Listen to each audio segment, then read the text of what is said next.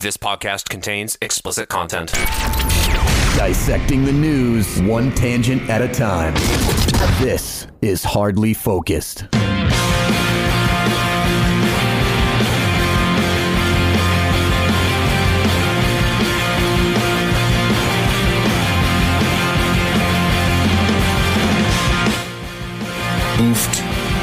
Everybody, what is happening? Hey, I'm Mike Tarara. How you doing? I'm I'm doing okay. I'm doing okay. That's good. I feel like it's been a while since I've seen you. Uh, yeah, it's been a it's been a few days. Yeah. A little bit, a little bit, All a little bit. Well, I'm happy you're here. Uh, and Nate, Hi. how are you? I'm just fine. Just- I'm just fine. I'm doing great. that's good. Well, I'm glad you So guys. happy. I'm glad you guys are here for uh, what will effectively be our last show ever, ever, ever, ever, ever, ever. Uh, subtitled. Uh, our last show for, um, well, I'll get it in a sec. It is going to be our last show for uh, several weeks because now I'm Gotcha. I'm going to be spending the entire month of October on the the West Coast of Oh, but it's spooky month. of these fine United Okay. States. You know, you said it's spooky month. What it actually is, Nate, is, and you never hear the other radio stations do this. You hear about, you've heard of Rocktober, right? I'll tell you this, baby. It's Soft Rocktober. Nice. Celebrating the finest acts of soft rock. From Foreigner to Richard Marx. From Peter Cetera to Whitesnake. Who else? Who else falls into this category? Cinderella? Was that technically? No, that's more like glam. Uh, That's Disney. yeah.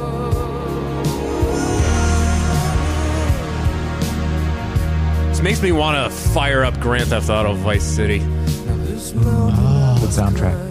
Emotion 98.3.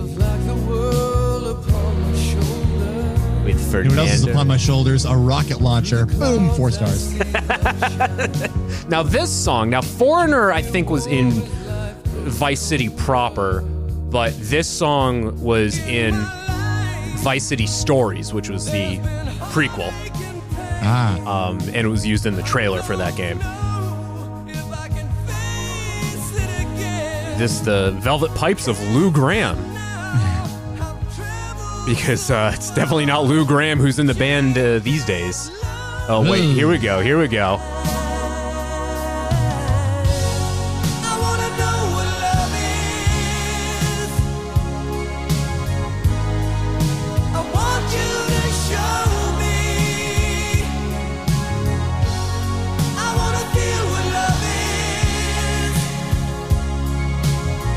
So relaxed right now. Well, it sounds like Soft October has uh, had a positive effect. That's Oh, great. yeah. All right. I was ready to be like angry, but then you start with this.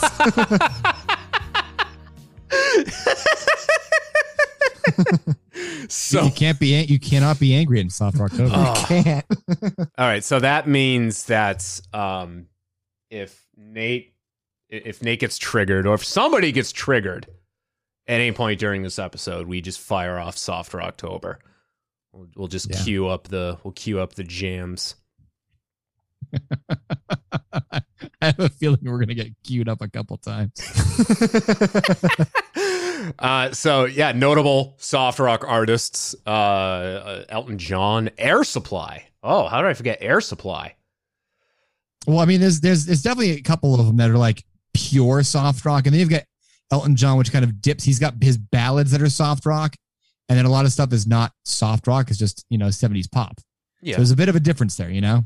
Well, that's that's why I threw out Whitesnake because whenever people think of Whitesnake, they they either think of uh, "Here I Go Again" or uh, "Is This Love," which I'd say is more of like Is this love? It's like Yeah. a ballad, but you you Gotta hear it on be- soft, soft yeah, but they're stations. still. I mean, they, I mean, they, let's be honest. They still were, you know, glam.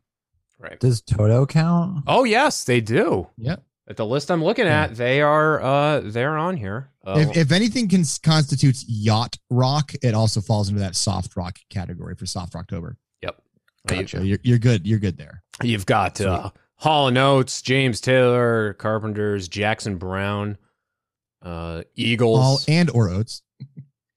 Fleetwood Mac. Wait, did you say the Eagles? I said the Eagles. Fuck the Eagles, man. Bryan Adams. I don't know if I mentioned Bryan Adams. And, and Ryan Adams. No, Uh, Chicago? Let, let's see. Um, uh, Bryan Adams and Ryan Adams. Uh, one is successful, and the other is uh, a piece of shit. So, who had his career. Oh boy, was it just gratifying to see Ryan Adams' career just uh, get crumpled up and thrown over the shoulder of uh, Mandy Moore. I think it was he was married to. I might Uh, be. yes. ma- Yep. Yeah. No, Mandy Moore. Yep. Uh, Nate, I heard you say Chicago. Um, if Chicago does count. Uh, I I name Sort dropped uh, Peter Oh, okay. Yeah, Peter Cetera being the front man. okay. So I was in a trance, so by that uh, by that soft rock. Ah, so good. Uh, Michael Bolton, Kenny Loggins, Speedwagon. There's oh the the list goes on and on and on and on and on. So uh, happy soft rock Journey. over to you, to Journey. Yeah, On and on and on and on. Yeah. Sorry. no, you're good. I should be the one apologizing. I mean, shit. Yeah. If we still have listeners after this bit. Uh, Uh, you know what? You know what? We've got we've gained listeners, and they're going to be turned off immediately after we're stopping this. Or go, this isn't my soft October podcast. yeah. I think it's been a while since we developed a you know sustainable bit. So Uh, yeah, uh, we're sustain- very not sustainable. We're very uh not sustainable. a sustainable bit that you know won't get us in trouble down the road. Oh, Mm. yeah, no, not that. 'Cause I've definitely we, we've definitely had some ideas that it didn't necessarily fly in 2009, but oh by golly, would they not Oh, fly yeah. today? Yeah, yeah, that Yeah. our uh, our our early catalog definitely needs to be uh, ar- we'll put it as archived in a safe location. Please. Ugh. uh, really quickly, um, radio news, local, Really quickly, long pause. local, local radio. Yeah. God damn it. Really quickly.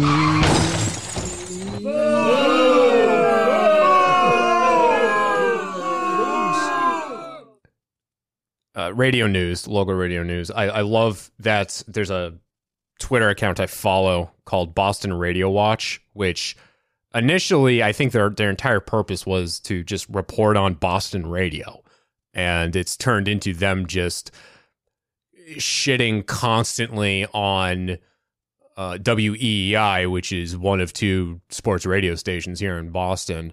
Uh, I think they did it enough to the point where the account I'm looking at right now is their backup account because the main one has since been suspended. Nice. So, uh, and they're having they're having a field day because the Boston radio ratings were released. And whenever you look at the Boston radio ratings around here, because Boston's market number ten, I believe. Uh, Yes. so it's a big deal. You know, top ten uh, radio markets are, are a very big deal. If you're in any of the top ten markets, you you've effectively made it in the industry. And usually, you see the same stations, the usual suspects in the ratings uh, for like the top five to ten stations. You've got um, the Sports Hub, you got uh, WROR, which is classic hits, quote unquote. Um, Kiss 108 with the the the fossil Matty Siegel doing the morning That's show. what hot, hot forty, right? Is that what it's called? Uh, CHR Oh, Yeah. and um, I think Magic shows up in there too. Speaking of soft rock, Magic's usually uh, in the top. 10. Magic one hundred six point seven. But for the first, I think this is like the first time, uh, probably not ever, but definitely in a very long time as this happened. Uh, number one station in Boston for the month of September was the Sports Hub, Ooh, whereas uh, WEEI, their competitor, uh, came in sixth place. Go sports. and when you're looking at the demographic, the demographic that they cater to, which I believe is 25 to 54, and uh, you look at the morning ratings too, Toucher and Rich uh, pulled in a uh, 15 share. That's like Stern level ratings right there. Twitter man. Uh, 50. So first place, 15 share.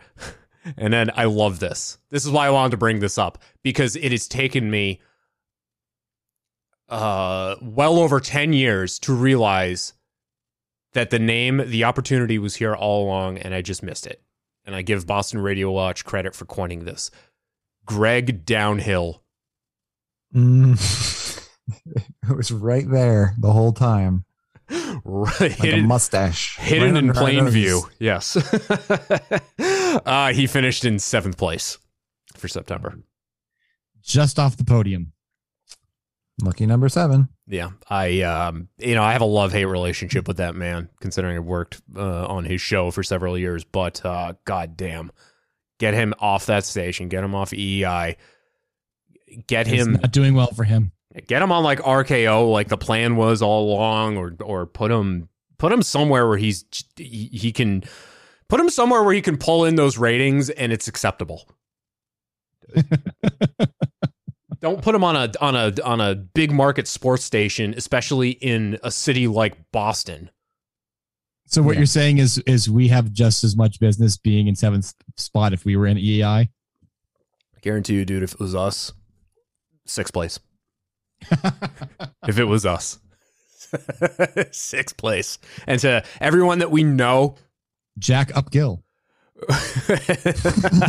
Nice. to everyone that we know who worked with, with Greg, Greg, Greg is basically by himself now. Everyone else has jumped ship, and I, I think uh, for the better. I'll say it.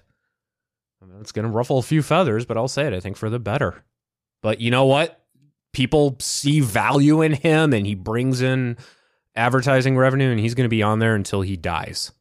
That's the thing. That that that is is what it is. If you can bring the ad revenue, it doesn't matter what you do, right? yeah, he's always that's one thing I I again when I say I have a love hate relationship with him, there are the things that I admire about him, and one was his ability to really do well with both advertisers and sales weasels because he really does bring in money for whatever station he's on. All two that he's ever worked for, in his, uh, thirty plus year radio career.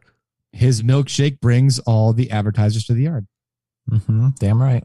And for the unaware, uh, Greg Hill is a like a success story in radio where his first his first radio job at 23 years old is hosting mornings in well technically at the time it was Worcester but then it became Boston and he he held that position at WAAF right until uh, like just months before AAF died when and they they flipped to Ned Flanders FM and now he's on WEI so he's held the same gig in the same city for literally like almost his entire life, his entire adult life. And he will be there until he croaks, possibly on air. Choking on uh, uh, a choking on skull. no. How old is he? 56, I think. Wow. 55? He'll be I think he'll be 55. I know his birthday's in November. Oh, Um, okay. So um like I said, love love hate relationship I have with Greg Hill, but uh, I I could not help but laugh maniacally when Boston Radio Watch called them uh, called him Greg Downhill. So give them a follow on Twitter. I'm, I, I've I've gone back on Twitter uh, at Boston Radio Two. Remember that's Boston Radio Two because again their first one uh, was um, what what's the Twitter version of Zucked? Uh, Is that jacked?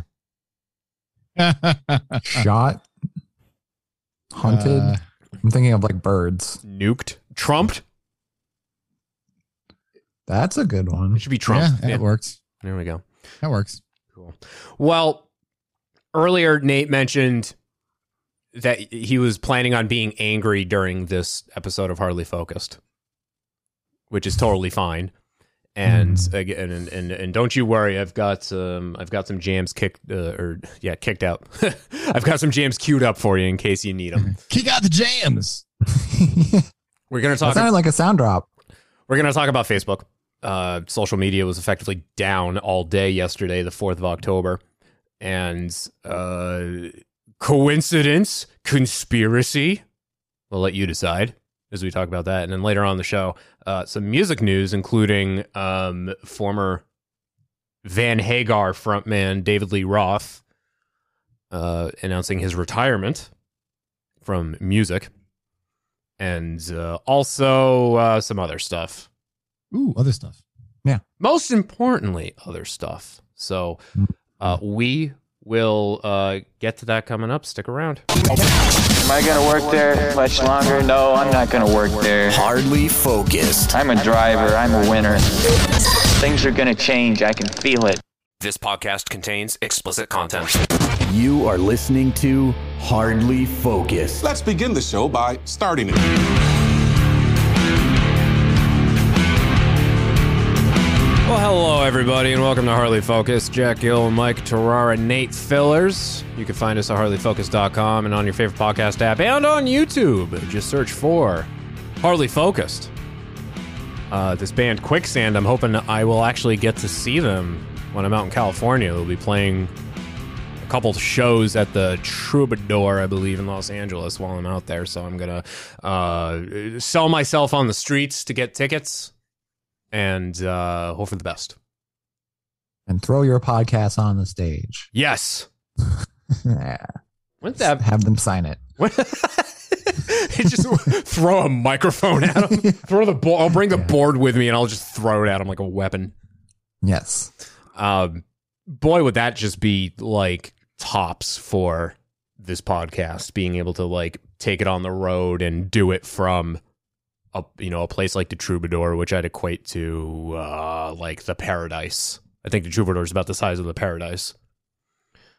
Uh, you just have to. You have to. That's the thing about like live podcasts is you have to have the fan base who's dedicated enough who will want to pay tickets and then like stay at a venue and watch you. Talk. Yeah, Mm, some people do it. Some people can do it and they'll be fine, and then others are just like, shut the fuck up. So, uh, we'll jump right into this. Facebook. Uh, Facebook was down yesterday, October 4th. It was down pretty much all day. And it wasn't just Facebook, it was Instagram and WhatsApp, the, the other two mm, big platforms owned by Facebook. mhm. And it really showed just how fucked we are as humans. Just how Yeah. screwed we are now. Uh, especially for l- lesser developed countries, um, particularly in the Middle East, where WhatsApp. No, I guess in the south, you know, the the like South America too. WhatsApp is like the primary form of communication for those countries because it's I think it's free. Uh, yeah, and it's uh, lets you do everything. You Right. pay for it with yourself. Didn't you see that movie? What was it? The Social Dilemma. Uh, well, isn't there actually a movie called Social Dilemma? Yeah. Yeah. Yeah. And they explain that you everything that's free, you pay for it with yourself. Uh, okay. Yep. Now So here, it's, it's actually a pretty good documentary. Stupid me, it. stupid me thought you were taking a dig on Social Network, which I've seen. And No, Yeah. I, I wasn't sure if it was called that because, like, I've, I mean, I have a memory of, um, a goldfish. Of a what? huh? yeah, So, yeah, I guess so. I've got the memory of a goldfish. So yeah, or gnat. I, I I like to say gnat, but the problem is people don't know what gnats are, so I usually default to goldfish. You mean gnats? Gnats. I've been called a gnat. G N A T fillers. that's how I'm gonna start. Yep. That's how I'm gonna start labeling your name as on the website. Gnate fillers. Innate. well, I'm going to bed. Gnate. I think about that way too often. So, uh, yeah, I yesterday. Now, here's the thing. I on my phone, as a rule, and I'm gonna I'm gonna break that rule. I go out. I break the rule when I go on vacation, but uh, generally, as a rule, I do not put Facebook on my phone because otherwise, I will be glancing at my phone nonstop. I've got Instagram on my phone and Reddit, and that's bad enough. I find myself constantly pulling those up. The thing about Instagram and Reddit is that the content usually it doesn't refresh all that frequently. So, you know, I can Yeah. I can pull it up and constantly look at it, and the same Until that gonna be there algorithm changes. until that algorithm changes.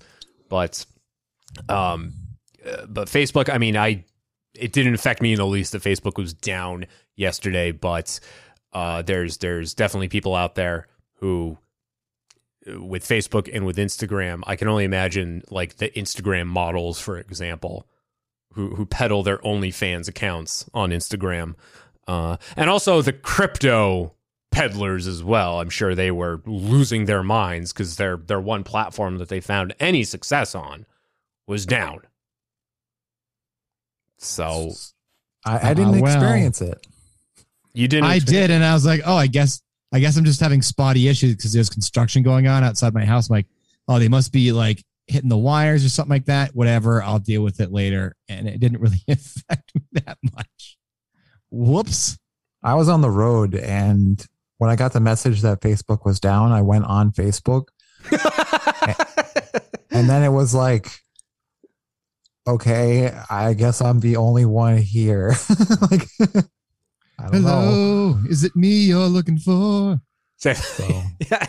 See, I laughed at that because I guarantee you this was the knee jerk reaction of most people is that they hear Facebook is down, so they instinctively go to Facebook to check and confirm.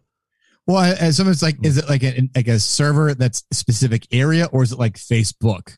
I think that maybe a lot of people checked. Like, is it really Facebook entirely, or is it just oh yeah the uh, the Northeast server is down, but you know all of Europe's fine? Like, okay, well, let me check. No, no, no Facebook's down. Yeah, it was a mess too. They Uh, lost a little bit of money that day, didn't they? Yeah, Zuck lost like billions of dollars, seven billion dollars or something. Seven. Yep. Like he'll make it as as the many people have pointed out, he will make all of that back by the end of this week.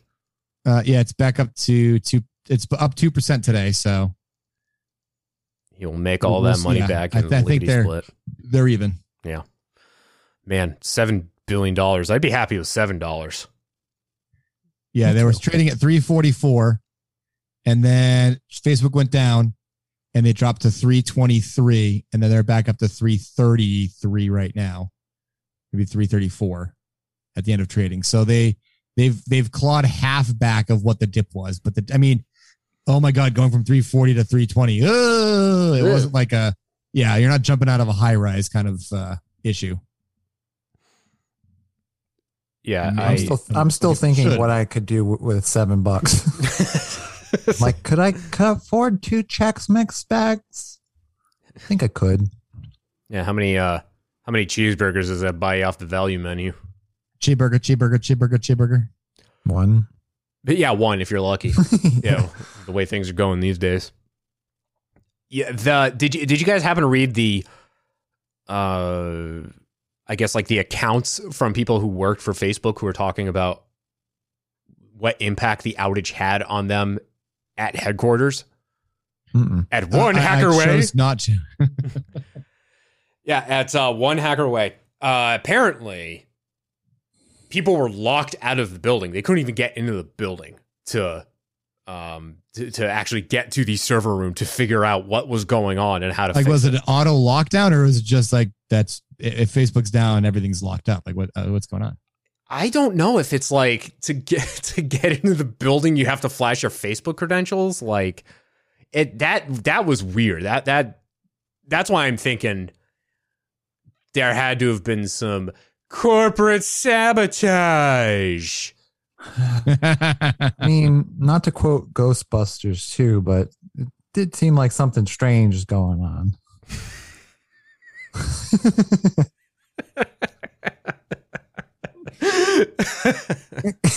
Such an obscure reference. I didn't think anybody was going to get that. it's just a fucking generic line to quote Ghostbusters 2. but it's part of Ghostbusters. yeah. Uh, So yeah, there was um I don't know any of the technical stuff. I know someone posted on Reddit who actually worked for Facebook for Facebook's IT. They they posted what they believed the issue was and that actually got them in trouble. Like they had to delete their Facebook or their their uh, Reddit account because they were found not only found out, but you know they're also now uh, apparently giving away company secrets by posting that on on Reddit. So uh, yeah, with the, with this like whistleblower thing, all this news that's come out about Facebook and the the thing with like Instagram and you know doing the Instagram for kids that failed before it even got off the ground. Uh, I'm smelling a conspiracy. It just it, it the the timing the timing of a 12 hour outage lines up perfectly with all this other quite contro- controversial news that's come out about Facebook in the last few weeks. Kind of like how Epstein didn't kill himself. Yeah, exactly. Uh, Facebook didn't kill himself. yeah, Facebook didn't kill himself. kill himself. Did you see Twitter yesterday? They posted on, on their official Twitter account. All just said is hello, literally everybody. so, uh, Nate turned my attention to a 60 minutes interview uh, that was done. Bet- it was done by uh, Scott Pelley with a woman named Frances Haugen, not to be confer- uh, confused with Frances Sternhagen who's a very good actress. Very old, but a very good actress. Still kicking at 91 years young. But uh, Frances Haugen worked for Facebook. She joined Facebook in 2019. I believe her uh, drive to accept the position at Facebook was so she could combat misinformation. That's correct. That's noble right there. and uh, she has since exited the organization, uh, but then started revealing some not so flattering things about Facebook. And Now, uh, was did she have an NDA? that is a good question. I have not heard nor read anything about an NDA. So there's no punitive like, well, we're going to sue you because you uh, violated your NDA. It's Well, from what I hear is who she reported to, like they can't like they have a policy or like a law that's like as long as you're submitting information to them, it it's fine. But I, I I don't really know about it. It seems rather fishy. Like I, I don't really understand it. Like I forget who she reported this to, but it's supposed to be like a rule that if you're you're free to report to them any sort of shit. Right. know? I'm not seeing anything about her having to sign a non-disclosure agreement. So, um, yeah, I guess I, I, guess figured it would have made its way out immediately. Like, up, up, but I haven't heard anything. So wouldn't be surprised if Facebook's now going to make everyone sign an NDA to work there. I mean, they're they're already saying that all of it's bullshit. So it's like, mm, Of well, course, oh, of course they're going to oh, say that. all of it's bullshit. Sure. like it's not true. We work really hard to get rid of hate speech, and we, we make this a good, safe place for the world. She, yeah, sure you do. I don't know what voice that was, but it was something. I believe she exited Facebook in April of this year. Uh, yeah, Haugen resigned from Facebook, according to CNN. Uh, Haugen resigned from Facebook in April this year and left the company in May after handing off some projects, according to a profile in the uh, Wall Street Journal, but not before collecting the documents that would form the basis for the publication's investigation. I like that I read like some sort of report that said that the retort from Facebook, the first retort was she only worked there for two years. Oh It's yeah, like, is that is that your big defense there? Really? Like, are you just gonna? She she doesn't know shit about what we do. it's like you kind of stabbed yourself or shot yourself in your foot, like by saying like she only worked there two years. She doesn't know what's going on. Did you, did you hear about their second retort? no. After that, it was no. Uh,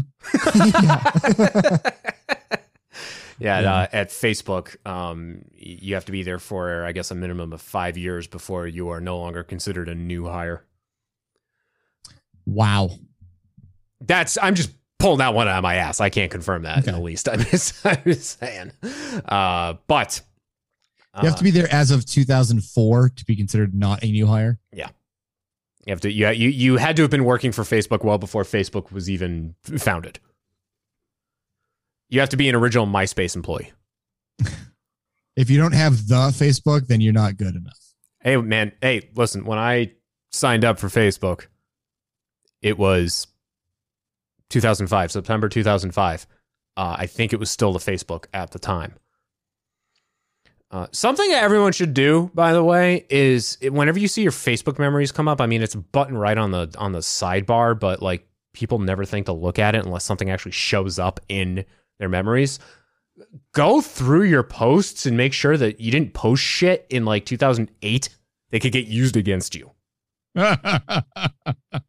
It truly is. I don't know. I don't know what you're talking about. it truly is God. it truly is just a just a best practice. Um, can I? so I bring this up because I was looking at my Facebook memories. Um, I need to do this for a year now. I'm doing it now.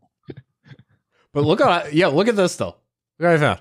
It's a status update from 2006, October 5th, 2006, and all I wrote was the best.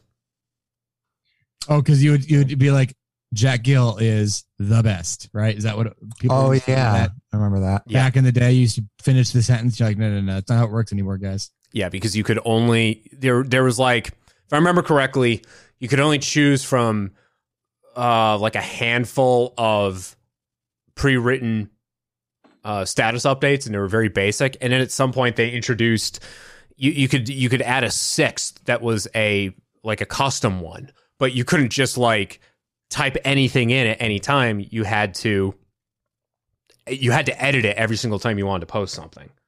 Um, so I think like uh, I changed it to the best, and this was you know well before long form status updates came out. But like you said, Mike, then they, there was a period of time where like it would always preface it with like Jack Gill is dot dot dot, and then you'd have to uh, sort of write it in the you know p- past tense. You have to write it passively. Um, so Passive voice is a very weak way to uh, write the English language, sir. Learned that from my high school English teacher. uh, so I can I can only think of two scenarios where my status update here from October 5th, 2006 was the best. It was either in reference to this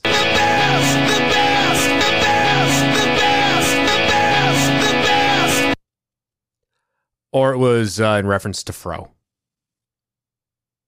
Nice. Oh, So- potatoes. Well, either way, you have to delete it because you think you're the best, which is not fair to like everybody else who's the best. Shame on you. yeah, I'm definitely gonna have to spend the next year every single day hitting that uh, I don't home button because uh, I have a sneaky suspicion that uh, there's some stuff there that uh, I probably don't want people to see anymore. Uh, I've thought not to- even my employers would care. It's like uh, other people. I've thought to do it twice. Um so I you know I bring it up, but I I what what's the and you can't you can't go through. You've got to wait for that day to show up, don't you? Right? Uh, cor- I think it's easier to just wait for the day to show up and and go through. Because I was like I said, I was looking through this uh very early this morning uh and, and seeing you know what I was seeing in the past, and uh, I I had one from 2010 that was pretty um not PC. It was a plug for Talk Radio Meltdown. That's the best part. it's a plug for Nice. Talk Radio Meltdown. I threw I threw in uh, I threw in a few words that uh, people don't usually throw around these days. So Uh, especially because you're white.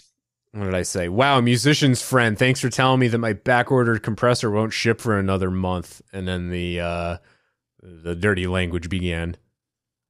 And then I proceed to respond to our friend Shy Guy, who who was trying to help me out. And I said something along the lines of, "That is indeed the piece of poo that shipped the silly warranty before the ass fucking item." I couldn't. I, I couldn't think of an alternative for that last one. But I'm looking at that. I'm like, boy, 2011 Jack was really. uh 2010 Jack was a little, a little salty about things. So you think they're going to revert back to the old ways of Facebook now that all this shit's happening. We haven't even cracked into the, like the the core of the conversation, have we? No, we haven't. Classic us. no. Um, So how do you want to do this? We got to do it fast. Or you want to do it fast? Or well, what do you what do you think the ramifications would be if they got rid of the ability to post status updates? Uh, It would. It would. It would disintegrate. it would cripple them a lot. Um, I mean, that's literally people's main form of communication for the last what at this point, ten years almost, Yeah. maybe five, maybe well, uh, 2021, 2011, eh, maybe eight years, maybe seven years. I would say ten years. Yeah. Main form of communication, Yeah. yeah. Facebook is at least it's beneficial in that I've Public utility. it's a public utility. It's worked for it's worked well for the show and for for what I'm doing. Honestly, if you know we didn't have this podcast, I'd be off Facebook. But at the same time, there are there are several people that I'm happy that I remain in touch with thanks to Facebook. Oh yeah. I mean, there's. I'm connected with people I never thought I would ever see again. Yeah, exactly. from years ago. So it's it's great in that sense, but it's it's just so weird that it's essentially like the bulletin board of like emotions. Like people just it's just ah, I don't know. There's so many different feelings about it because I do agree that there was good from it, but the way that they've evolved it is it's turned into this platform to advertise your dirty laundry and your fucking worst shit. And because that's what All, works. all inside your own little bubble. yeah, it Your just echo that's chamber. What, that's what works. Like I've noticed a huge difference when I started like tweeting like or tweeting, sorry, Facebooking, um, posting like negative stuff and like angry stuff. Like when I was pissed off at the government and the president, like those posted great. And then whenever I was like, you know, I think donuts should be free or something stupid like that, like just some weird thing that I usually say. I got nothing. Right. And I I learned within mm, I'd say probably the last 10 years that Facebook is not a platform that one should use as as you said Nate to, to air like dirty laundry. Really just like not even just like personal opinions on current events, but like just complaining about shit, right? Like going back to that post Yeah. I put up like granted I I threw in a plug for the podcast in that post, but I'm complaining about something that has no impact, no bearing on anyone but me. And even then, it's just a gripe and it's something that is not crucial to my existence. And I'm using a platform with an audience to complain about it. Like, who cares? Who gives a shit? Mhm. I used to complain about the the the day to day working on the morning show at the radio station. I, I I go on Facebook and complain about just different shit on there, and I realize after a period of time, why am I doing this? This is not like if I have problems, I'll get a therapist. I'm not going to go on Facebook and complain about it. I've se- I've seen that destroy people. I've seen people use. I saw it happen with MySpace. I've seen it happen with platforms like LiveJournal, where oh god. people use those platforms to just complain and make their problems public and try to make it everyone else's problem. Eventually, it backfires. Eventually, it will come back and bite you in the ass. And that's why I'm saying go through when those memories pop up, man, go through them, endure the cringe, go through them, get rid of the shit that is damning. Because that stuff, that stuff will just come back and, and it'll just bite you in the ass when, when you least expect it. But that's only half the problem, you know. Like it, the the real problem is how it's trained us to be social with each other. It's it's not about All reactionary. it- it's all just yeah, it's all oh, that's what gets the discussion going is, you know, you know, f- fuck whoever you follow or, you know, who did this controversial thing and how you feel about A, B, C, D, E, F, G abortion. Uh, Yeah, there's too many like all letters. these just all these certain things like it, it's really done a, an amazing job at dividing us into certain cliques. Oh yeah.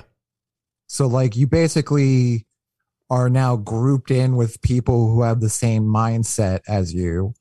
And in my opinion, that's shit because if you are around people that have the same opinion as you, you don't fucking go anywhere.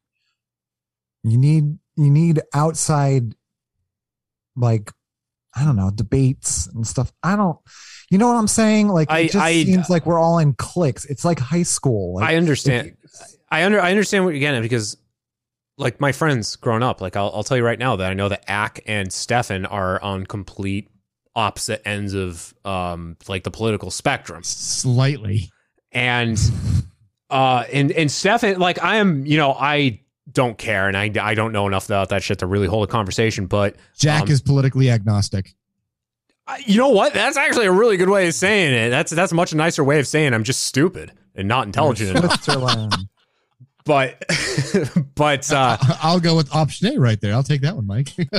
but it's there there are instances where like with facebook it, it, you've gotten to a point now where you can't disagree with someone and then all of a sudden harbor animosity and ill will towards that person it makes it very difficult to not like look at you know where you see their name pop up if you don't block them or, or oh, that fucking them. asshole, right? That's what I feel like. Yeah, because there are some people that like I've unfollowed. I haven't blocked them, but I've unfollowed because I respect these people and I want to continue being friends with them. Or they could be family members or people that I consider family, and I see them post stuff about either Biden or Trump or the um you know the pandemic, and I don't like I don't want to see that, but I don't want to have that be like the thing I focus on the next time we spend time together. I don't want to like see that person and immediately launch into some debate or argument just based on some crap that they posted on Facebook. I don't want to do that. I don't want to see that. I really I really believe in the whole um you can disagree and still be friends. I really believe in that. And there's far too many people these days that don't subscribe to that and they don't believe in that and they they largely use social media as their jumping off point, their their springboard for their feelings. I wish you could give. That's a because you're talk, just some man. libtard snowflake. Okay, that's why. Would you say, Nate? And I wish you could give a, a TED talk on how to do that because I no just one knows how to do that. I did well not not even myself because like I see people post like really stupid things and I'm kind of wired to take the scientific route of things and when you're posting shit that is like anti-science like I get it science isn't perfect but when you treat science like it's supposed to be perfect and you're saying stupid shit it kind of drives me insane. Because basically most of these people online are expecting science to be magic and they're getting it confused. Like they think oh because science is like this thing it's 100% right. It 100% of the never it never changes. It never adapts. It never you know like and if it does it was a lie. It's like mm, that's not how it works. Science is constant it's not math. Like you don't add two numbers together and then you get the solution. It's always going to be changing. And i think people need to go back to high school that don't fucking remember that. It's it's just a process. And it's driving me crazy because i see so many posts where they don't think about I, i'm not i'm trying not to use specific examples but if you- but if you need one I can I tell so hard right now. I'll I'll I'll just use this example. Fine, fuck it. I don't Okay. care. Who cares? fucking, you can at me, whoever you know who you are. Fucking at me all you want. I don't give a shit. Eat my dick. Um, there's this video of this painter who has a mask on and he has paint all over his face. And here's the thing: he takes off his mask and there's another mask underneath it. wow, he double masked. Good for him. But then he takes that mask off. And then I can't remember exactly what he does. He like blows his nose into a black handkerchief and then he shows that there's paint in his nose. And he uses that as a stepping point to say, masks don't do shit because paint is so much thicker than this virus and you're all fucking stupid. And I'm like, what, how far into this are we? Like, I mean, March 2020, the data said masks prevent you from giving the virus to somebody else, right? Not masks prevent you from breathing in the virus. No one ever said that. That has never been said. It's always masks protect you from giving it to other people. So the right scenario for this whole fucking stupid painter guy thing who's doing science because he thinks he's fucking Bill Nye, the stupid asshole would have to put a mask on the paint as well and a mask on him. and I fucking bet you it wouldn't get up his fucking nose because that is the way masks are supposed to work. Play the song. I was gonna say we need some we need some uh, some soft rock there, Jack.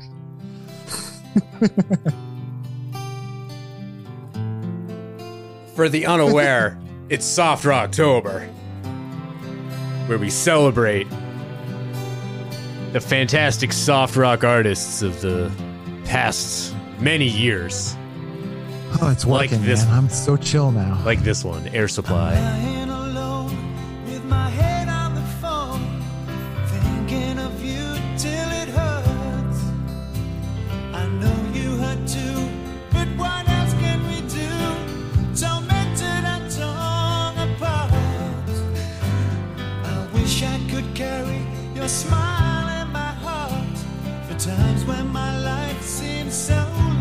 So much like It would make me I'm all out of love. I'm so lost without you.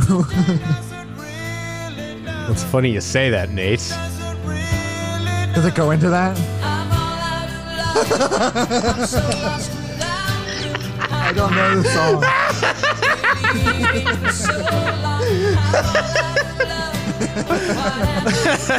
Oh man, that was good. Uh, for the unaware, if you're wondering, if you didn't listen to our warm up segment, uh, which is part of the full episode uh, here on Hardly Focused, uh, you can get on hardlyfocused.com. And uh, we, we were talking about how all the radio stations celebrate Rocktober. No one ever celebrates Soft Rocktober. And then it was decided that should anyone get upset while we are talking Mm-hmm. about serious things on, on this episode, then we will Which I promised I would.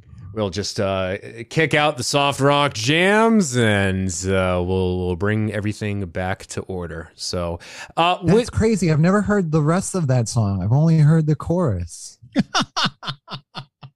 You learn a new thing every day. I just I- I, just love how you're like, hey, this sounds just like, and then the timing was perfect. yeah. I wasn't I mean, yeah, it was a, it was totally a joke. Look, I'm just I'm just proud of myself that so for. I'm proud of myself for uh, uh, hitting the post. I hit If the I post. just there. waited just a few more seconds, I wouldn't have looked like a fucking asshole. Well, Anyway, why who don't- cares? Well, why don't we do this? Why don't we regroup, uh, and then we'll we'll jump into the what what Frances Haugen actually said on 60 Minutes. Sounds great. Ooh, All right. So uh, we will return. Stick around. Hardly focused. I was riding my bike around the circle and this kid runs out of the house, throws a stick with a nail in it at my bike, pops the tire. I look at him and go, dude, what? And he just goes, is it hot in here or is it just me? And he runs back inside and closes the door. Hear more at hardlyfocus.com. This podcast contains explicit content. You are listening to Hardly Focused. I could say something pretty inappropriate right now.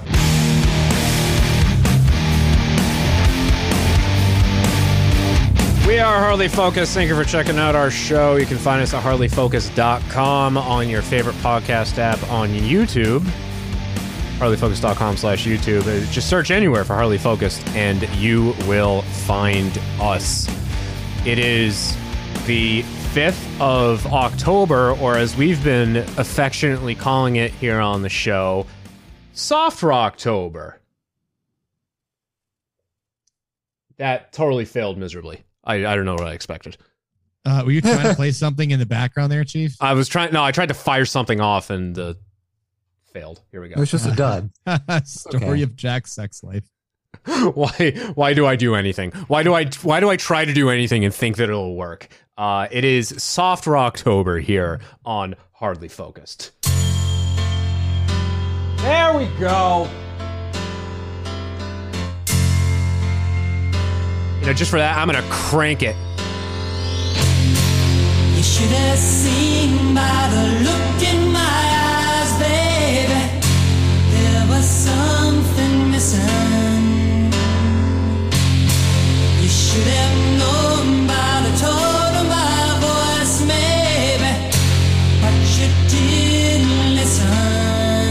Uh, for the uninitiated, all the rock radio stations like to do uh, Rocktober, so we figured let's do Soft Rocktober. Celebrate the careers of soft rock artists uh, like REO Speedwagon. And this is a great album, Hi Infidelity. I love this album. It's growing on me.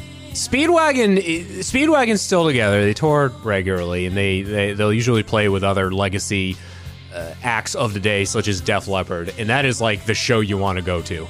You, you'll always see like Speedwagon and Foreigner and Def Leppard. Uh, you'll you'll see all of those bands on the bills together. Um, And we also use this to to regulate our blood pressure, specifically mine, because the subject that we're talking about yep. maddening. Oh wait, hold on. Here we go.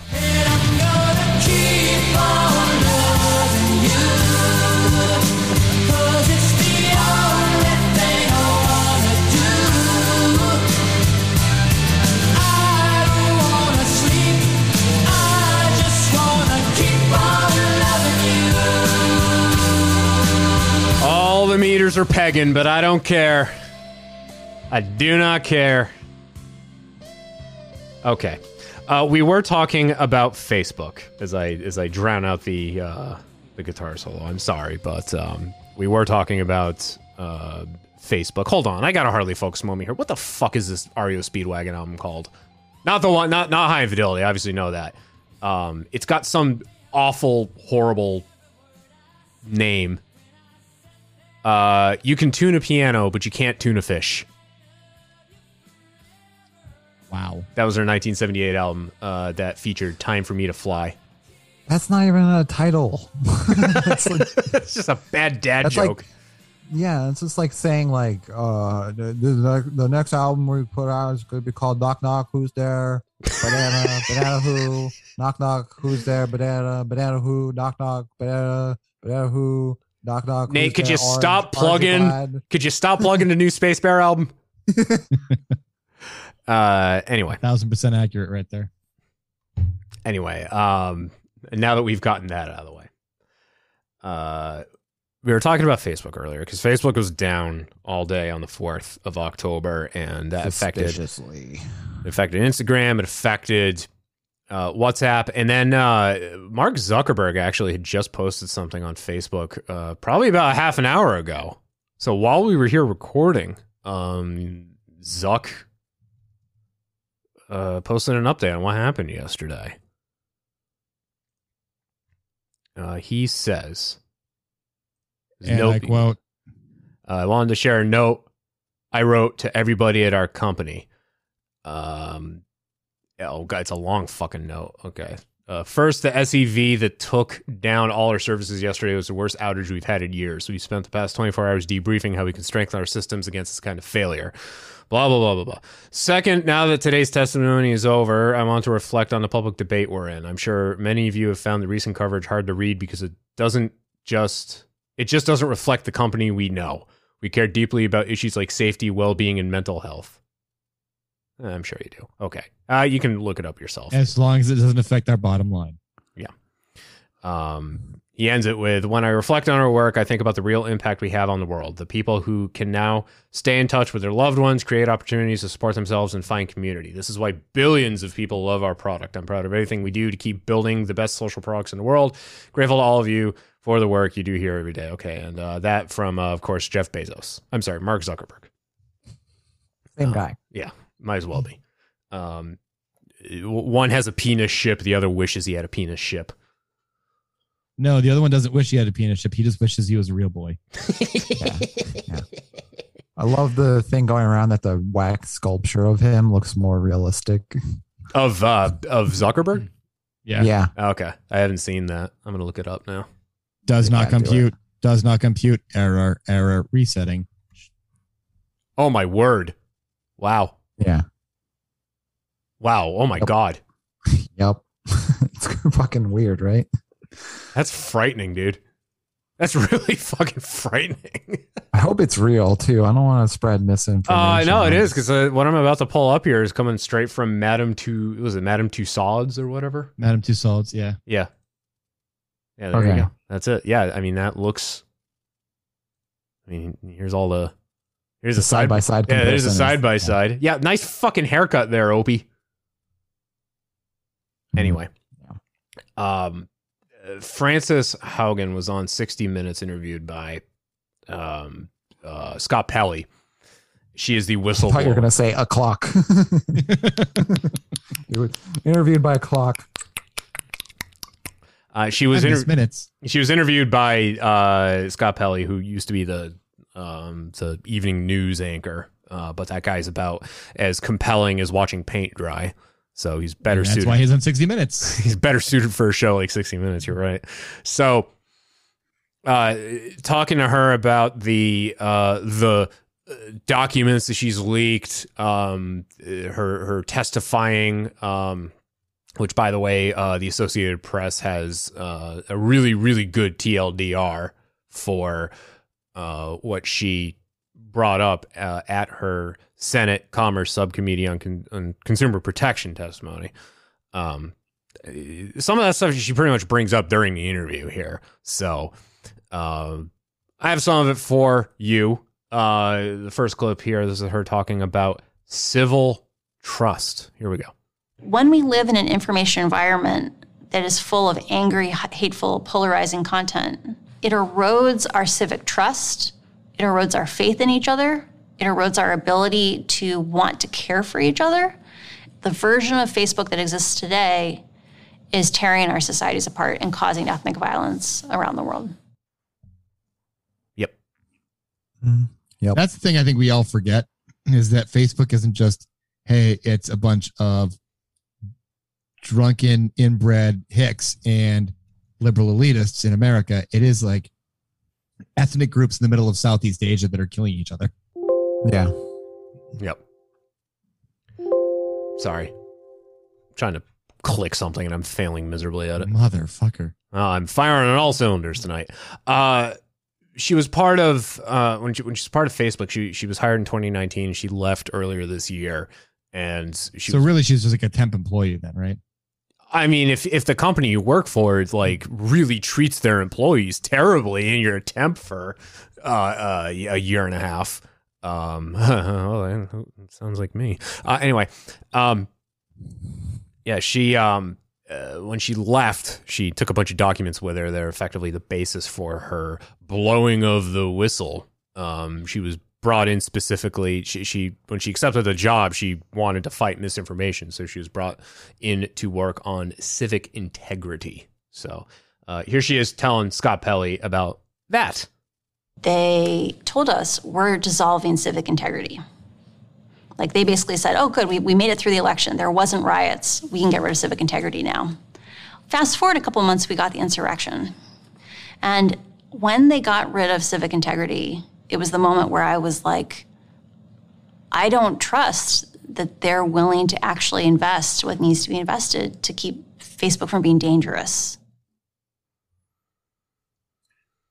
It's so tough because it's like it is Facebook actually doing it? That's what I'm really wondering. I'm not I'm not for or against like any side of the argument. I just wanted to throw that out that I can't help but wonder if if it's Facebook or if it's just the way that we as humans have evolved.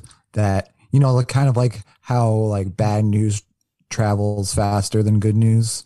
Like we're more susceptible to stories about murder and car accidents and all sorts of shit that has happened all the way across the world or maybe somewhere else and it's just it doesn't really pertain to us but we're addicted to it so we we tune into it and i wonder what level of facebook is benefiting from it like what they're feeding into it or if it's just that's the way we are now it makes me wonder what do you guys think Uh, I have a feeling that if if Facebook's algorithms were a bit more benign, it wouldn't. It it pe- people are still like at the root. People are still assholes.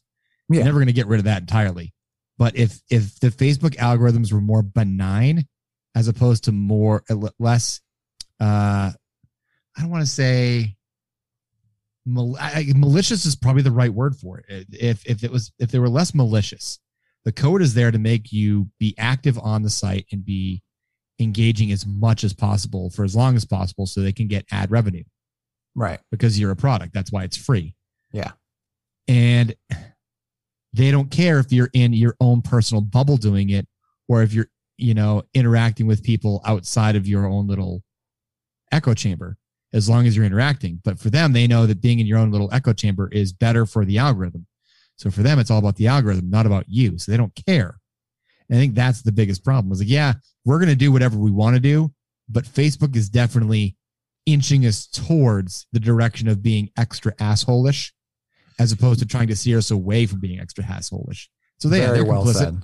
They're complicit. And assholish is definitely a word.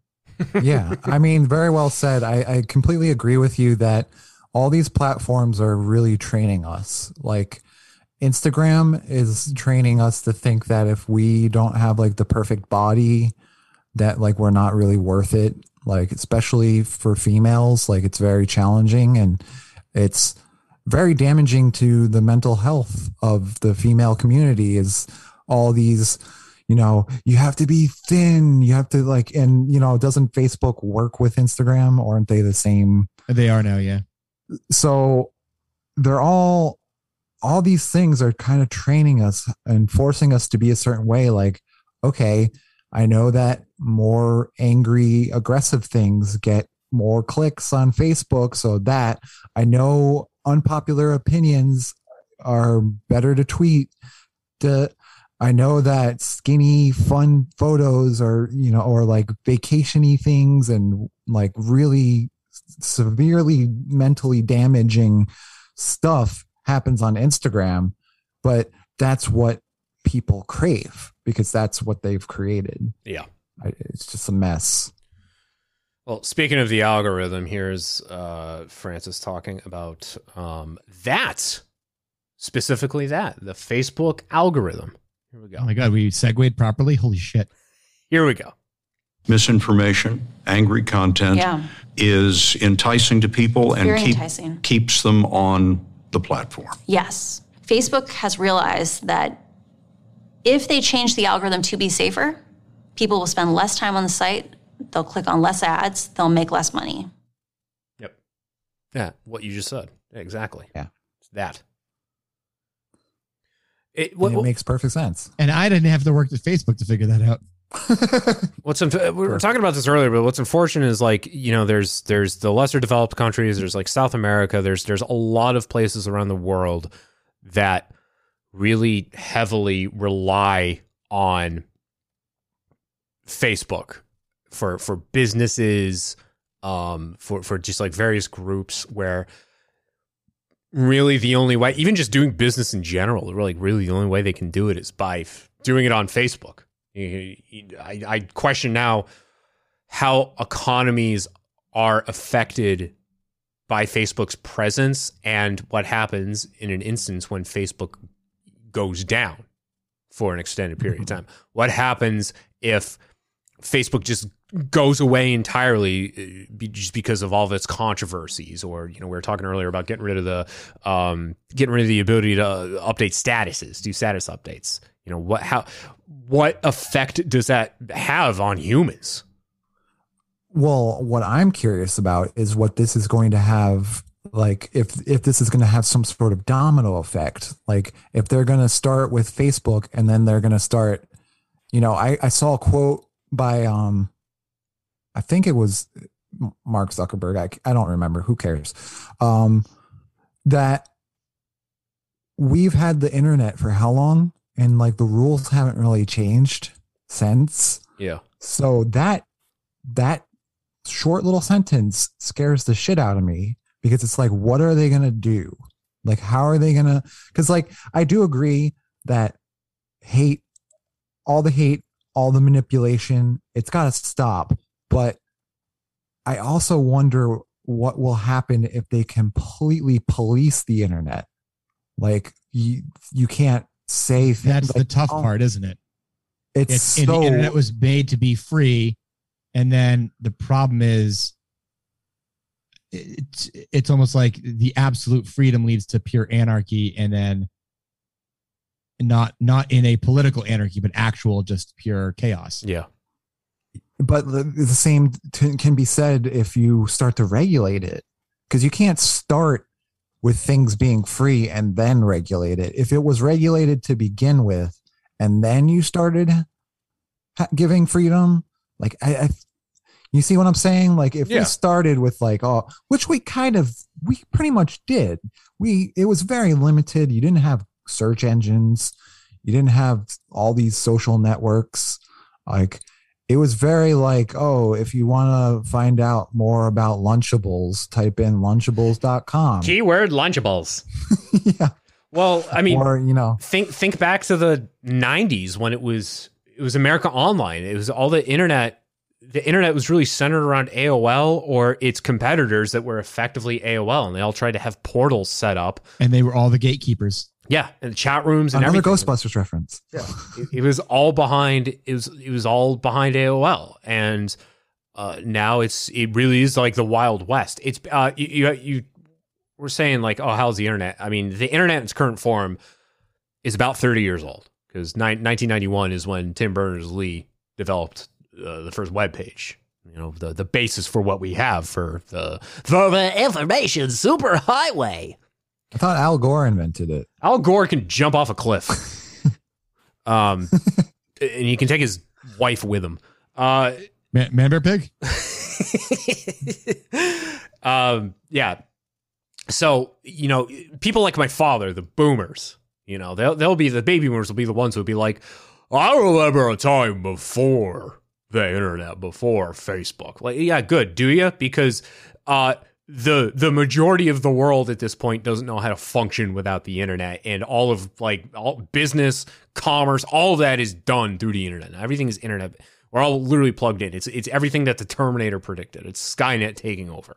Um, and and social media really like think about uh, fucking Trump. The, the only way that that guy ever got messages out, the only his primary platform of communication was social media. It was Twitter. Whereas previously, you know, press conferences would happen. Um, uh, televised addresses what happened. No, now now we're able to use a platform where uh, in a, in 140 characters or 260 whatever it is now, um, you you can just throw your thoughts out there and you will have a platform depending like depending on your status. If you're like him who had 88 million followers, I think at, at the time that his account was shut down, that's a lot of fucking people. that's a lot of power That is a lot of fucking people. That's a, that is an audience right there. So, um, yeah, it, it, it- I don't know. I feel like you should just expect this to happen. You know, yeah If Uh, you- you know it's also kind of strange that the show revolution didn't do better because it's a really interesting concept if you're not familiar with it it's the show that is about if like all electronic stuff stops working like everything that requires electricity stops. Just It's watch like- uh, watch the. And, and it had Giancarlo Esposito in it too. You mean the star of Far Cry Six? Yes. Um, the day after. That's one of my favorite films, and it's a fucking terrifying film too because it's about a nuclear war. Um, but the the EMP blasts all destroy anything electronic and a lot of mechanical things, and that's that alone is enough to throw you back to the dark ages. But yeah, that- it's just fascinating to think about. but that was 1983. Imagine what would happen in, in 2021 if that were to happen. Yeah. So, uh, one last clip here from uh, Frances Haugen on 60 Minutes. Uh, Facebook owns Instagram, and uh, a, a giant PR misstep that happened a few weeks ago, which is why we think that it's far too coincidental that this and then the um, the whistleblowing and then the, the outage all happened very very soon together. Um, Facebook had announced that Instagram is going to have like an Instagram for kids, and that just uh, on in concept alone sounds like an awful, Ugh, awful that's, idea. that's just bad news written all over it. yeah, Mm-hmm. and because you can only imagine, imagine if they had like Snapchat for kids, right? Unless they do, I hope they don't, because they had Snapchat for kids. Yeah, I'm sure by the time that they're ready, they'll have it. Yeah. So Instagram for kids almost was a thing, and it's not going to be a thing now. But uh, here's uh, Frances talking about that. One of the Facebook internal studies that you found talks about how Instagram harms teenage girls. Oh, yeah. One study says 13.5% of teen girls say Instagram makes thoughts of suicide worse. 17% of teen girls say Instagram makes eating disorders worse. And what's super tragic is Facebook's own research says as these young women begin to consume this eating disorder content, they get more and more depressed, and it actually makes them use the app more.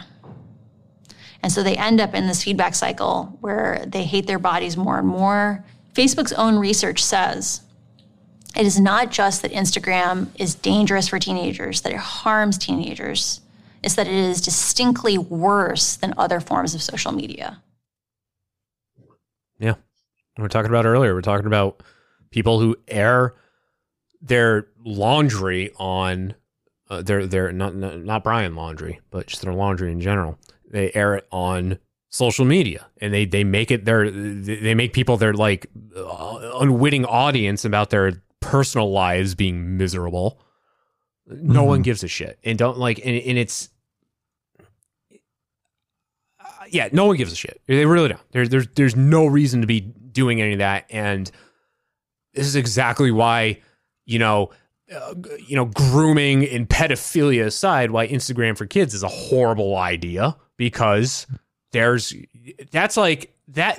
We're talking about teenagers and how how they're influenced and what goes through their minds. God, that is the worst time to influence anyone. Yeah, and we haven't even gone into the fact that we had it very easy considering that nowadays Facebook, Instagram, Twitter, these are very powerful bullying tools. And I remember like hearing somebody talk about I don't sit with those people because they don't they only have like 20 followers and it's like it has developed a whole class system within like i'm i'm so thankful that i don't have to go through that because like it was already a nightmare for me i don't know about you but i can't imagine that and that's that's so so scary like what do you think about that mike with your, with kids Uh, I I hope that my kids are independently strong-willed enough to not give a shit about that. Um, I, we'll see. Yeah. we'll see. Um, but yeah, I mean that's one of those things where you're like, uh, I, I can't sit with my you know this you know my friend anymore. Why? Because I I don't have enough uh, Facebook likes or I don't have enough you know Instagram. The next whatever combo it is going to be in 15 years.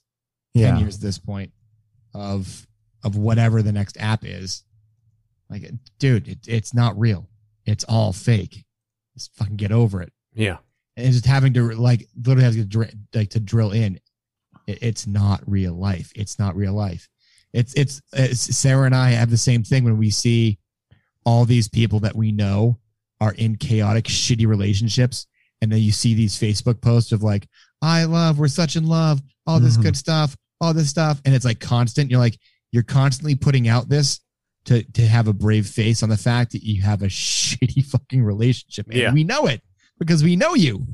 You suck at it. But like anybody who doesn't know you is like, oh my god, they have the perfect relationship. I suck at mine. How? Oh my god, I'm awful. I am awful. I can't get better. The same Yeah. thing. It's just you know. Well, it- here's- it's it's we have the ability to kind of rationalize and realize that kids don't have that. Yeah, It's that much it's fucking harder. Mike, Mike, It's real quick. This, comparing. this this is you know going to go against everything that we're talking about. But Mike, do I know those people that you were just talking about? Have I spent time with them before? N- not explicitly, no. I was actually thinking a couple of Sarah's friends, so she knows. Oh, okay, She literally knows that like they're a fucking train wreck, okay. and she and she's like, why are they posting this shit? Well, They're so in love, and she's like, she fucking cheats on him.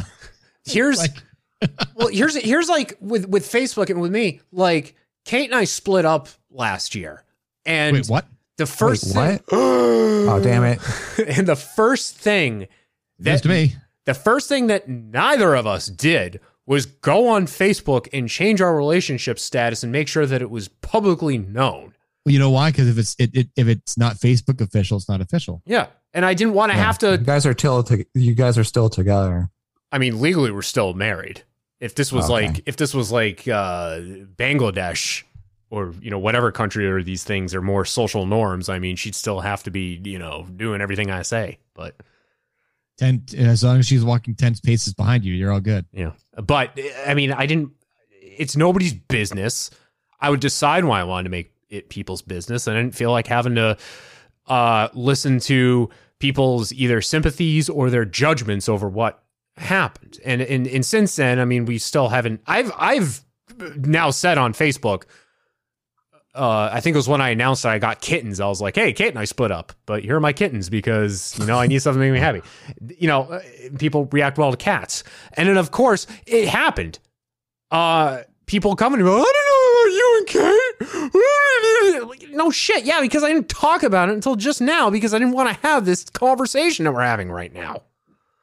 Yeah. I got sick of people still people were still coming to me like, "Oh yeah, you and Kate, you and Kate, you and Kate." I'm like, "Uh, I'll be there." You know, like I'll be there. yeah, uh, I'll be there. I'll be there. yeah. So it's but unfortunately, you like you have the platform available and I've seen how people I've seen how people react to things when when shit doesn't go their way and they realize they have this platform and this audience and when it be, when it gets personal and then they can turn people against one another it's just like I, I swear to god if i didn't if i wasn't using the platform just to to peddle this podcast then uh i, I wouldn't be on it but I mean, at the same Yeah. time, it's nice to it's nice to. I mean, I'm going out to you know the West Coast tomorrow. Uh, all the people I'm going to see, I largely keep in touch with because of Facebook. So Yeah. Know, fuck me, it's right? Tricky. Yeah. uh, before we get too far away from the whole school system thing, Mhm. I think I just wanted to point out that when we were in school, there were popular kids and then not as popular kids. I won't tell you where I f- w- fell, uh, but um, Homecoming king over here, most popular guy in the, the football uh, star over here. Nate Absolutely. Fellas. Look at look at me. Um, but my point is, is that wasn't real. Like that whole popularity thing wasn't real. Like as soon as you got out of high school, it was like a free for all. Like the cheerleaders started talking to me. I mean, they, um, I mean, they always talked to me because I was, I was pop, I was a cool guy. Um, but they they talked to me more after high school and like the all those statuses kind of fell apart and everybody started talking with everybody But yeah, I noticed that too when I graduated because I was I was working at the the supermarket in town and I would still see you know people, uh, you know years after I graduated high school, and all of a sudden people that like you know we we couldn't look at each other in the hallways at the lockers without spitting in each other's faces. And now we're best friends out in public. Everybody And gets along and everyone's a pal.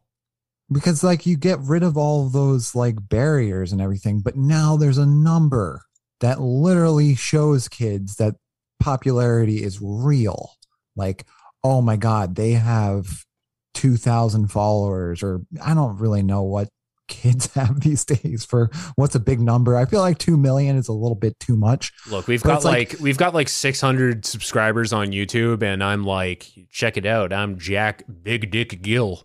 600 subscribers on YouTube. What up? it's crazy and then somebody comes along and says like yo i have 6 million and now you feel like a piece of shit and that wouldn't exist way back then because the popularity thing wasn't real but now it is See, this is why I wish I could carry around the soundboard wherever I go because when people bring that shit up, I could just respond with, Oh, good for you. yeah uh, and Nate, don't sell yourself short about uh, what you were in high school because if you remember, man, uh, the sportos, the motorheads, the geeks, the sluts, bloods, wastoids, dweebies, dickheads, they all adored you. They all thought you were a righteous dude.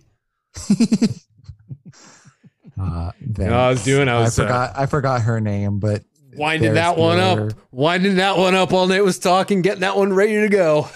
That was good i've seen that movie a lot and i couldn't have i couldn't have done that Uh, her name's Grace, by the way. grace yes grace Edie McClure. Grace. And then he yells. I'm not gonna yell it, but Oh no, you're fucked. yeah. All right. makes you look like an ass. Is what he does. Thank you, Grace. I think you're wrong. Um, Great movie, do you- fantastic movie. do you know the- see- go to the theaters and see Ferris Bueller's Day Off. Did you know one of Jennifer Yeah. Aniston's first roles was in the Ferris Bueller TV show? Wow. There was a TV show. Yeah, and it's fucking terrible. And literally the first five seconds, it like it announces that it's uh, about a kid named Ferris Bueller whose movie was whose life was made into a movie called Ferris Bueller's Day Off. Yikes! Yeah, and it lasted like six episodes. I'm surprised it lasted that many. Yeah. They must have made six before they told the network that they were gonna even do it. Well, And Um, they're like, "Well, we have but these." before we wrap up this uh, this segment here, any final thoughts, uh, Mike? Any final thoughts on Facebook? Uh, uh, man, don't we wish we had Google Plus back now, don't we?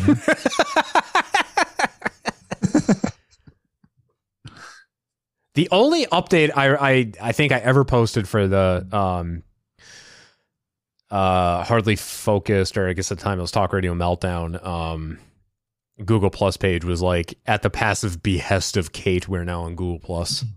And that was it. Uh cuz she was like really mad that we weren't on Google Plus cuz it was like the new thing. It was supposed to be the big thing. Was Yep. it? Was it? Was it was it Can't ever big? Compete. Uh Nate, anything from you?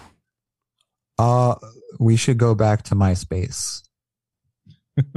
Still exists, doesn't it? I mean, Tom never did this to us. is uh uh is uh, Justin Timberlake still uh, like part owner? Uh, I don't know. I honestly don't. I just, I think it's time to go back to our roots. Check out this t-shirt. It's it's, it's quite appropriate for what we've uh what we've been talking about. Tim Vanderhook is the CEO currently still. Still. okay. Interesting. Uh The t-shirt by the way is from Teen Hearts. It's just a picture of uh, God and it says disappointments all of you. Yeah. Okay. I mean, I don't know if I, I could could- say so much more about it. It's just, we need to figure shit out. And I don't even know what the solution is because to take it all away is just as damaging as keeping it going. Cause it's just like, it's, it's chaos one direction and chaos in the different direction. So I just think, I, yeah, I, don't, I really don't know. Cause like mental health is going crazy right now. So it would be a really bad time to start limiting, limiting, bleh, limiting limiting teen, uh, people's contact with each other. Yeah.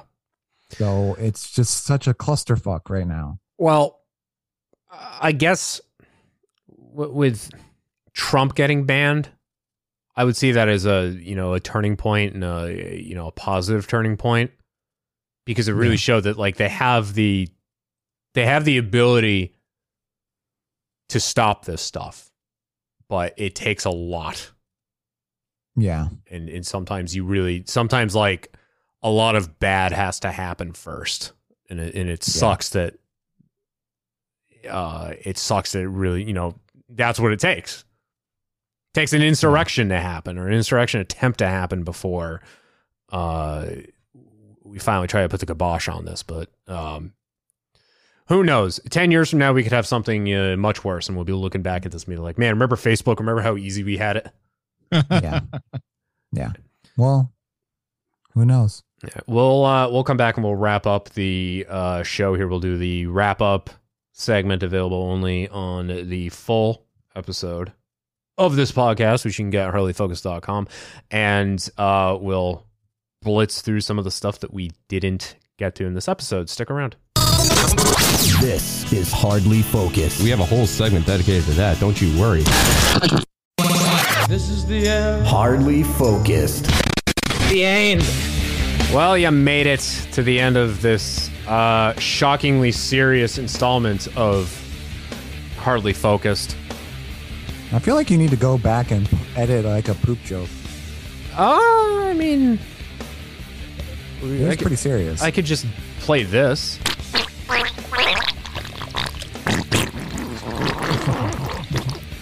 Never again.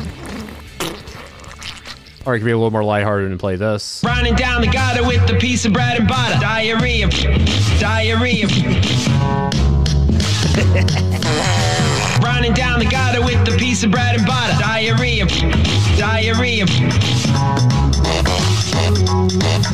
Some people think it's funny, but it's really wet and runny. Diarrhea. Diarrhea. Sorry, we're late, Papa. Diarrhea.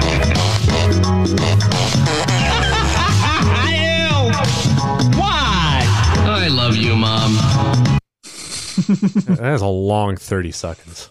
Oh, it was great. Uh, very quickly, David Lee Roth is retiring from music.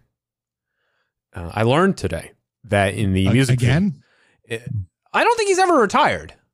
Um, You just stopped doing a bunch of shit for a while. Yeah, he's got like all these different endeavors. Uh, and you know, when when Van Halen, um, effectively played their last show, which was six years ago yesterday at the Hollywood Bowl, um, the uh, he he would go out and do like solo shows. He's he's he's been doing residencies, and his last quote unquote last uh, performances will be in Vegas in January. Uh, but he is otherwise claiming that he's retiring, and that- that'll be the last time you'll ever get to see David Lee Roth. And uh, I'll tell you this: when I saw Van Halen with my father in 2015, David Lee Roth, David Lee Roth, man, that just was.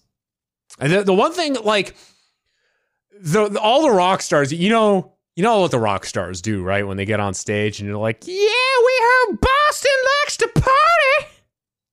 You know? and you just so, some part of you dies. and they try to Uh. yeah and they try to like they you know they they don't necessarily try to get local um but like all they have to do is like oh let's say this if they're playing at the xfinity center if they're like hey what's up boston like people are gonna go nuts but if then if you know because they're at the xfinity center and they go yeah what's up mansfield everyone goes fucking ballistic because the performer knows that they're not in Boston. They're actually like 40 miles outside of Boston. It's like honestly, every single time you see a Patriots game on TV, like they do circles around Boston. You're like, Motherfucker. Foxborough, the pattern Foxborough, the pattern Bro. Yeah, Joe Buck was calling that out the other night. Uh, or no, Al Michaels. Sorry, Al Michaels was calling that out. Um, Yep. And uh, like, okay, if Al Michaels is pointing this out, then this is bad. Oh, Um, skyline of Boston, 29 miles away from where the. yeah, I know. I know. We all know in New England of where exactly Boston is and where Foxborough is. Yep. They're not the same thing. Just show the show an aerial footage of of Gillette Stadium. Okay, that's all you need to know. That's why I always appreciated that. Uh, like if you look at the locations for Jimmy Buffett's Margaritaville, and they're all in like well-known locations, every single one of them, except for the Mohegan one, they just straight up list Uncasville, Connecticut. Where? What? What? What's an Uncas? Uncas Uncas sounds like that that partia between your balls and your taint. You know it's there, but you just can't you just can't scratch it. Uh, the Uncas. That's your Uncas. um, David Lee Roth. Yeah, he's uh, eh, he's retiring. I learned today that in the music video for uh, "It Ain't Enough," uh, they they do a flash forward to October tenth, twenty twenty one, when he uh, emerges out of a very futuristic looking vehicle, and he's wearing a fat suit, uh, and he's so fat he can't get out of the car. But people are pointing out like David Lee Roth announced his retirement almost like To the day. yeah, like 35 years to the day of when that uh, you know, when that showed up in the video. So, um David Lee Roth actually um eh, when he announced um his his retirement. I don't know if he was doing like an if it was like an interview, it sounded like a podcast, and it sounded, you know, I remember his radio show. It sounded like that, but um, he was doing like an interview where he effectively announced his uh, retirement. Uh, this is what David Lee Roth had to say about that. Whoa! Whoa! Yep. Yeah. Yep. Um, That's what people do now is podcasts. Yeah. I mean, he did a thing for a long time. It was called The Roth Show, um, which uh, I guess was really no different than his very short lived um, radio show. But, um, wh- which, uh, here you go, Mike. Broadcasting from New York, Philadelphia, Dallas, Boston, Cleveland, Pittsburgh, West Palm Beach, and Yakima. All right, not Yakima, but Sam. I, I think I think it hits a little close to home because my sister like lives close to Yakima, so like I get the the area, and it's like, dude, no, no, it's always just no. And the, and the fact that that wasn't the first time that he had dropped that one. We're broadcasting internationally New York, Philadelphia, Dallas, Boston, Cleveland, Pittsburgh, West Palm Beach, San Diego, Chicago, Yakima. All right, not Yakima. What was comical about that is he was l- listing off all the cities that his radio show was syndicated to because it was part of the Howard Stern replacement plan when Stern went to satellite radio. So like it wasn't it wasn't like David Lee Roth was just going to be on New York City. He was on in all of Howard Stern's previous like East Coast markets. And there he's like, but he was under the impression that because the show is being streamed on the internet that he'd be available everywhere. So he started listing off cities that his show actually wasn't available in, and then refused to. This is one of like the points of contention between him and CBS Radio is that uh, he refused to believe that at the time the show was only streaming uh, in the United States and only on the websites for the radio stations that were carrying his show.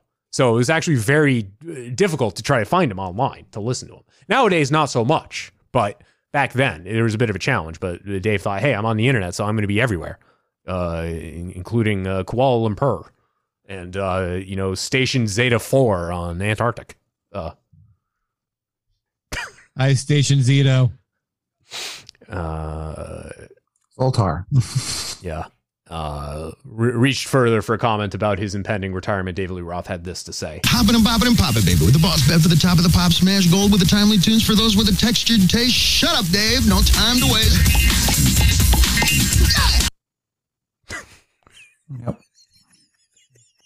I love that. I'm gonna miss him. I love the yeah. oh dear. Um, speaking of whistleblowers, there's there's this great like, um, th- when when David Lee Roth was on the radio when he replaced Stern, uh, like a week into his show, there was an insider from uh, CBS Radio from from the New York station who was uh, g- gave a very scathing review of the show and just talked about how like how he was off mic and just the kind of person that he was, and he was an unnamed source, and uh, I was talking with a radio friend of mine recently, and uh, he revealed who that source was. It was none, none other than uh, the uh, former host of the Afternoon Fiasco on WBCN, Nick Carter. you can't. Sorry, Nick. I just blew your cover. oh well. Uh, Kacey Musgraves was naked on Saturday Night Live. Wow. Uh, yeah, she was naked. She was naked. She confirmed she was not wearing clothes. Uh, she uh, performed uh, songs. Blown in the wind. I'm not familiar with Kacey Musgraves. She I'm cute. looking her up now. She thick. She like that that that what do they call it? Slim thick. she cute. I, I mean, I'm, I'm not. Uh, I, don't know if I'd ever call myself a fan. I, I honestly never listened to her until uh, SNL, but uh, she is not bad on the eyes, and she, you know what, she's performing. I didn't even think twice about it because she's sitting on a stool. She's got it the way she's holding her guitar looked a little suspect, but she had like a big like silver strap on the guitar that was slung over her shoulder. I just assumed she was wearing a dress, and then find out later on that not only was Yeah, she that was, yeah, that was flared back. Yeah, okay. yeah. Not not only was she wear she she totally naked, but she was paying homage to Robin Wright's character in uh, Forrest Gump. She was paying tribute to Jedi. Uh, when when uh, Forrest walks into uh, the strip club and there's Jenny sitting on the stool, ass naked. They do a shot from behind and you can see Jedi's butt crack. Uh, so that's what Kacey Musgraves did. I don't I don't know how they pulled that off with her coming out on stage. Like they had to Uh, I believe they panned to her. That's the only way to get get it that way. I think that's so they do it no, more normally anyway when they announce the uh, the singer. Well, they do that. I want to talk about like how she actually emerged on stage. Like if they had like something like a wall in place or something, so the audience wouldn't see just this naked chick walking out and sitting down on a stool. Yeah, because they're like, "Woo, all right, yeah." Maybe uh, honestly, a robe and uh, a production assistant. Yeah, probably that's what it is. Yep. Simple as that. We'll never know. Actually, that's not true. We'll probably hear a bunch of interviews of people who are in the audience that are like, yeah, or unless they just signed non disclosures. That chick Uh, was naked. I mean, I'm talking tits. I'm talking ass. I'm talking uh, coochie coo. I mean, if, if you want to see tits and ass, just uh, get the new Halsey uh, album, and she's got a tit out right there. So there you go. Dude, she posted a thing on Instagram today. A thing, a photograph. That's the word I was looking for. Wow. Dude, she looks good though for just having a kid. Well, I mean, not for nothing. You're famous enough. that You, you know, you got a trainer. She will be on SNL this coming weekend. Ooh, I wonder which one she's gonna do. And she's um going to be uh who's going to be alongside her? Oh, uh, Kim Kardashian. I, I am a fan. I'm a fan of the new album. Of uh, Halsey's? Yeah. Halsey's great, dude. Halsey's got a great taste in music. She's got a Jack Gill taste in music. That's why I like her. But like the, like, it's definitely. uh I, I think in an interview, uh she said that, "Hey, fuck it, uh, I don't want to make a a uh, an album for for basically the the corporate people. I'm making it for me. So, uh, hey Trent, make it weird."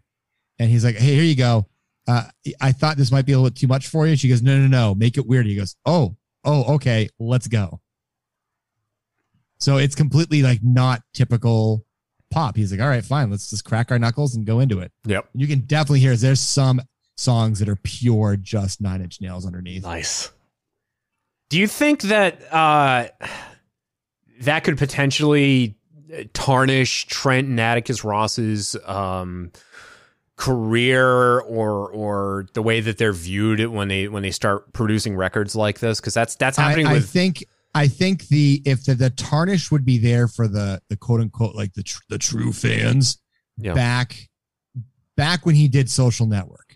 I think that would that that's probably the tipping point for the the quote unquote true fans, the original fans that oh he sold out or he did this or whatever. I mean, in reality, I mean he's he's changed. He's no longer that heavy industrial that he used to be, but he you know has also changed. He's 30 years older than he was when he was doing that. So right. I mean, you, you got to evolve a little bit. He still has that weird sound. So take it for what it is. I don't I don't see him. What is he? One thing away from an EGOT, right? Oh yeah, you're right. At this point, he's one away from an EGOT. I think. Yeah. I think he'll get it. I think he could get it. Can we put the downward spiral on Broadway? Uh, uh, look, I've never, I've never done Broadway tickets. Now, granted, if they came up, I would buy Hamilton tickets for Sarah. But if Trent Reznor did the Downward Spiral on Broadway, I might suck a dick for tickets. I mean, that's that's that's how much I would go see that. Sorry, man. He's only You probably doing. wouldn't have to. You probably could just go. Sorry, man. He's only doing year zero. Uh, you know what? You know what? I still love that album. Thank you very much. Is that the one what has? about ghosts? Go go. Ooh, I mean, I would go see Ghost, but I would. I don't think I'd go. That's a lot more like subdued. Is that That just would be instrumentals? Yeah, it's all instrumentals. That's more like that would be like more off off Broadway. Yeah. I love that album though. Oh yeah, and it's good. I mean, hell, it's good enough for uh, Lil Nas X to give uh, Trent his first number one hit. Yeah. Isn't um uh capital G isn't that one on year zero?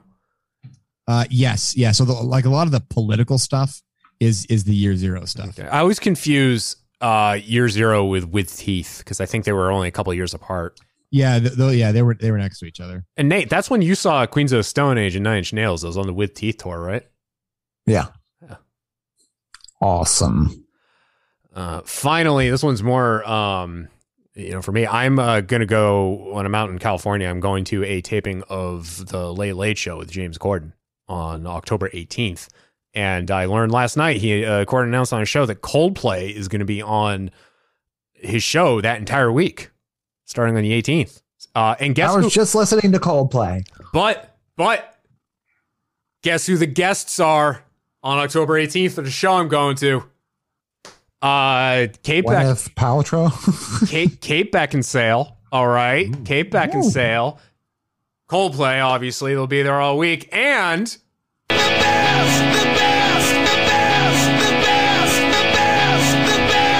Dave fucking Grohl's gonna be there.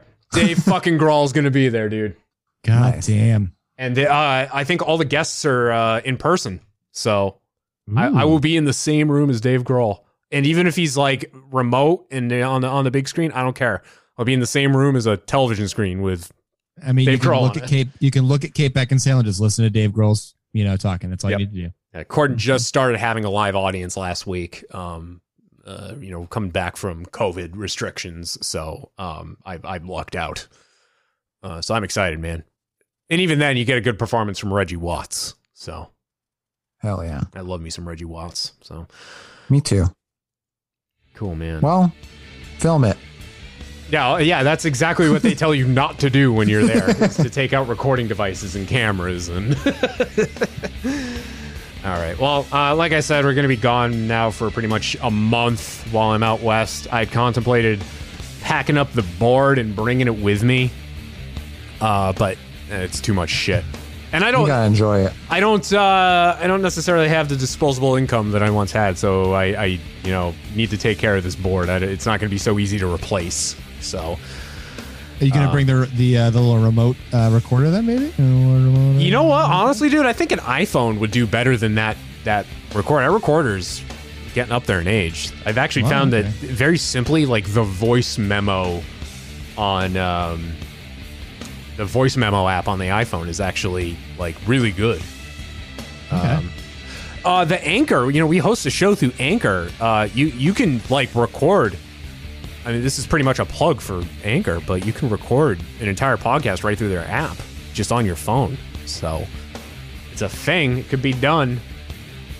We could still do the show from out there. It would just be terrible compared to how the show is now. I mean, Aha. oh, there we go.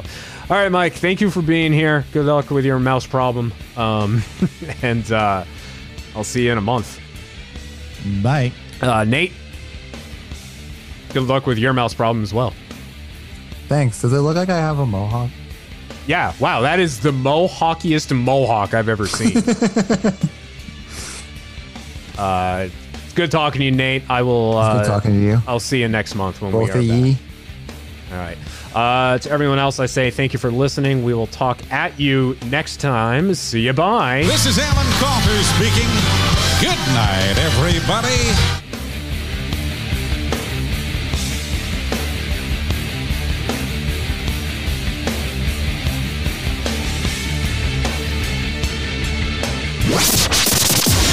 Privatization may not have happened.